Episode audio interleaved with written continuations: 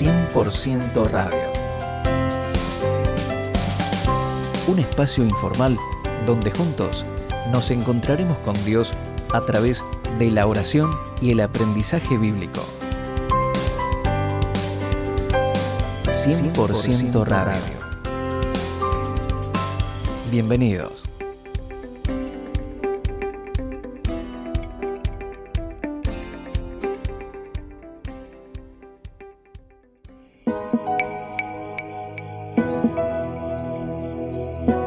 ¿Qué tal queridos amigos? ¿Cómo están ustedes? Espero que bien.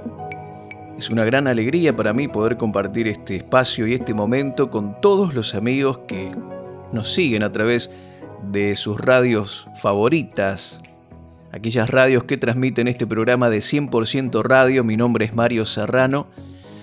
Te saludo desde Argentina y hoy quiero hablar de acerca de la justicia por medio de la gracia un tema básico del cristianismo, pero que puede presentar algún tipo de inconvenientes en la práctica.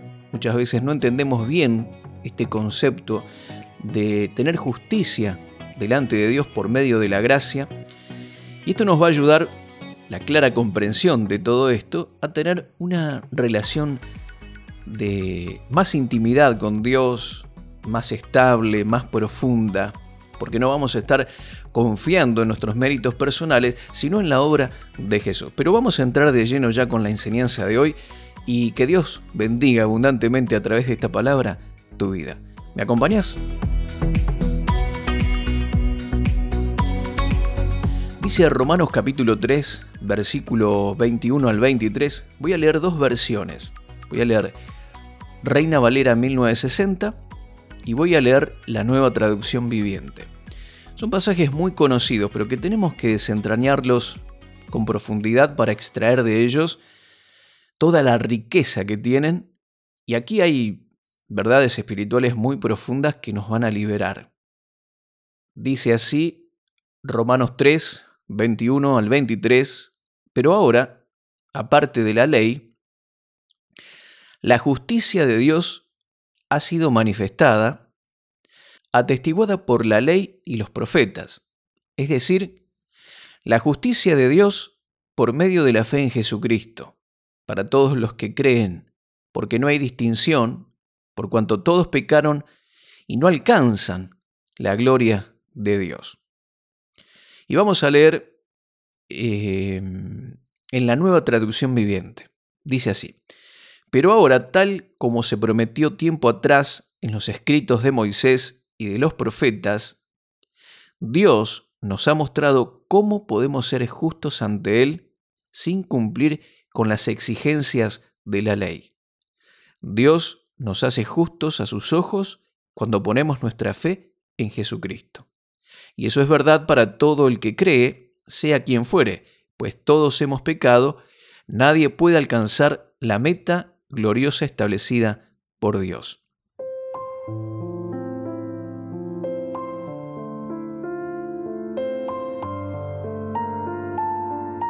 En una ocasión, un pastor le preguntó a un señor, ¿qué crees que tienes que hacer para poder ir al cielo? Él respondió que debería observar los diez mandamientos, serle fiel a su esposa, vivir una vida virtuosa, más otras cosas más. El pastor dijo, ¿sabes realmente qué tienes que hacer para poder ir al cielo y estar en la presencia de Dios y tener una buena relación con Dios?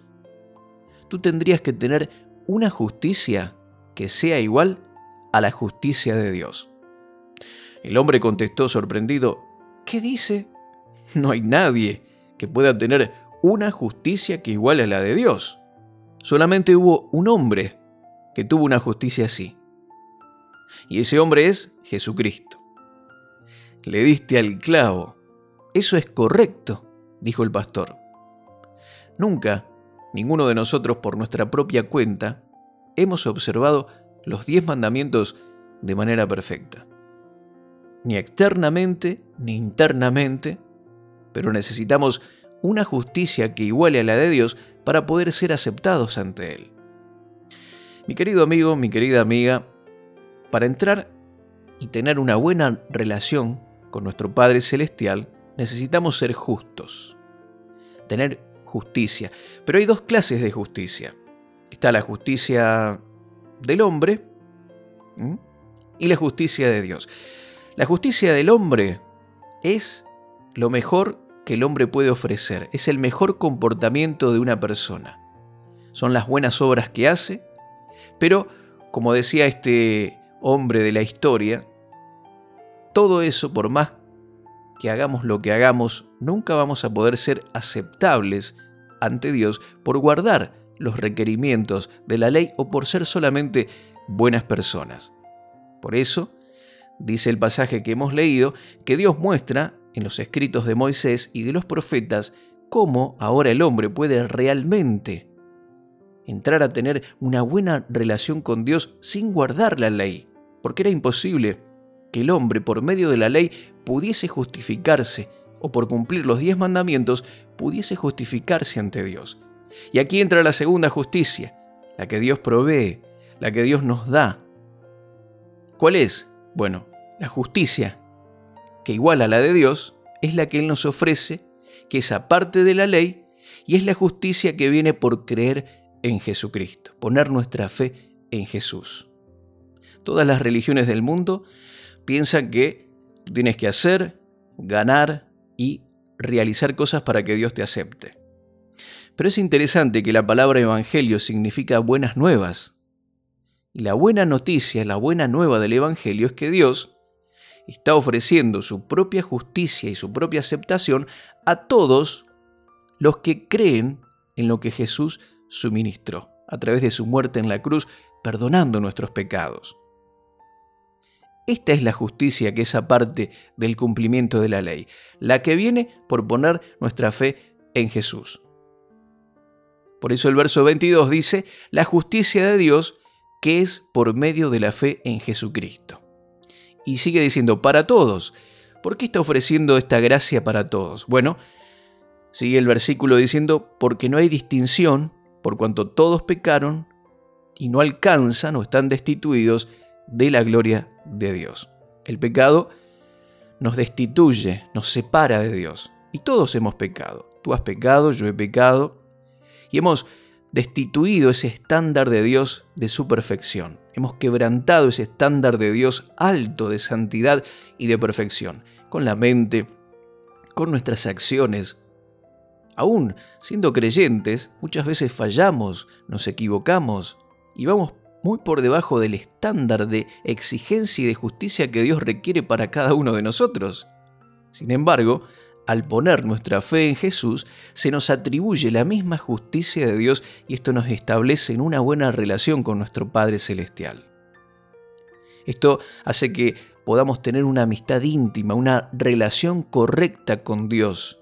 Y Dios nos está ofreciendo esto no por medio de las obras de la ley, sino por medio de de la fe en Jesucristo. La justicia de Dios no viene, mi querido amigo, por medio de tu trabajo, de tu esfuerzo, de tus méritos religiosos o de tus intentos para tratar de agradar a Dios. Viene por medio de la fe, de estar en las manos de Dios y poner tu fe y depender completamente de Jesucristo. Miremos un ejemplo del Antiguo Testamento. ¿Cómo fue salvo Abraham? El antepasado de los judíos, que vivió antes de Moisés, antes de los diez mandamientos, antes del Éxodo, Abraham, el padre, el antepasado de los judíos. ¿Cómo fue salvo? La Biblia dice que él le creyó a Dios, creyó en la promesa que Dios le dio, y entonces se le abonó la justicia en su cuenta. Fue hecho justo, y la justicia se abonó en su cuenta. Fue declarado justo por Dios por medio de su fe. Pero nosotros también, según leemos en Romanos, que un hombre, por el mismo método, por el mismo medio que es la fe, es declarado justo, pero ahora por la fe o por poner su fe en Jesús, en su sacrificio, eso que Él realizó en la cruz por todos nosotros. Si crees en Jesús, si crees que Él murió en la cruz, que Él derramó su sangre por tu pecado, la justicia te será acreditada a tu cuenta. ¿Qué tienes que hacer? Solamente creer. Dice Romanos capítulo 5, verso 17, porque si por la transgresión de uno es Adán este que está mencionando aquí este pasaje, porque si por la transgresión de uno, por éste reinó la muerte, mucho más reinarán en vida por medio de uno, Jesucristo, los que reciben la abundancia de la gracia y el don, el regalo de la justicia. Mi querido amigo, mi querida amiga, Dios te está ofreciendo el regalo de la justicia, el regalo de una relación correcta con Él. Un regalo, si te cuesta algo, si tenés que pagar algo por ese regalo, entonces ya no es un regalo. Por ejemplo, si yo te doy algo y te pido y te digo, este es un regalo para, para, para vos, te lo doy. Y luego te digo, pero págamelo en cuotas mensuales. Ya deja de ser un regalo, ¿verdad? Porque si hay que pagarlo, ya no es un regalo. Aunque el regalo cuesta algo, porque no es gratis. Para el que lo recibe es gratis, pero alguien tuvo que pagar. ¿sí? En este caso Jesús pagó el precio en la cruz del Calvario, entregando su vida para que al vos poner tu fe en Él puedas tener una relación correcta con el Padre Celestial. No fue gratis, para nosotros sí, pero Jesús tuvo que pagar un precio. Así que mi querido amigo, simplemente, ¿qué hay que hacer con un regalo? Aceptarlo y disfrutarlo. Dios puso a tu alcance la justicia como un regalo.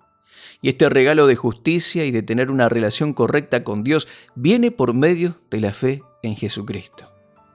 Todo tu esfuerzo religioso, todas las cosas que hagas son el resultado de ya estar en una buena relación con Dios. Pero nunca trates de hacer cosas con el fin de obtener la aprobación o la justicia de Dios, porque esto solamente puede ser a través de la fe en Jesús. Oramos. Padre Celestial, te damos gracias por esta palabra.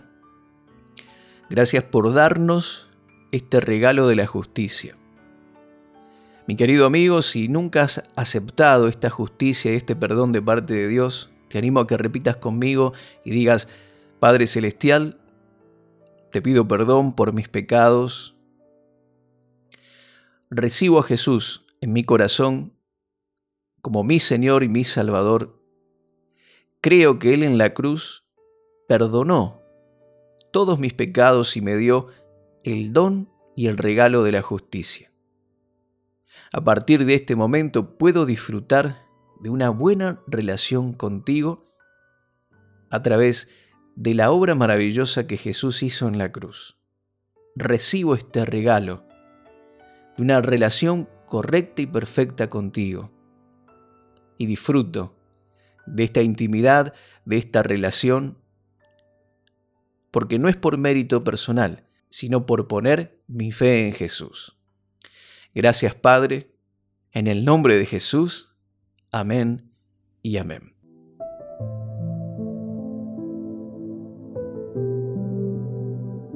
Gracias mis queridos amigos por haber compartido este momento y este espacio con nosotros. Que disfrutes el don de la justicia y tengas una relación maravillosa y perfecta con Dios en todo momento. Gracias por estar allí acompañándonos del otro lado. Dios te bendice y hasta la próxima.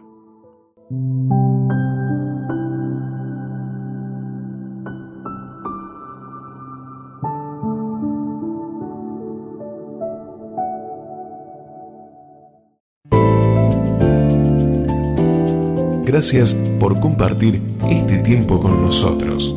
Contactanos con marioserrano.live.com.ar En Facebook, Mario Rubén Serrano.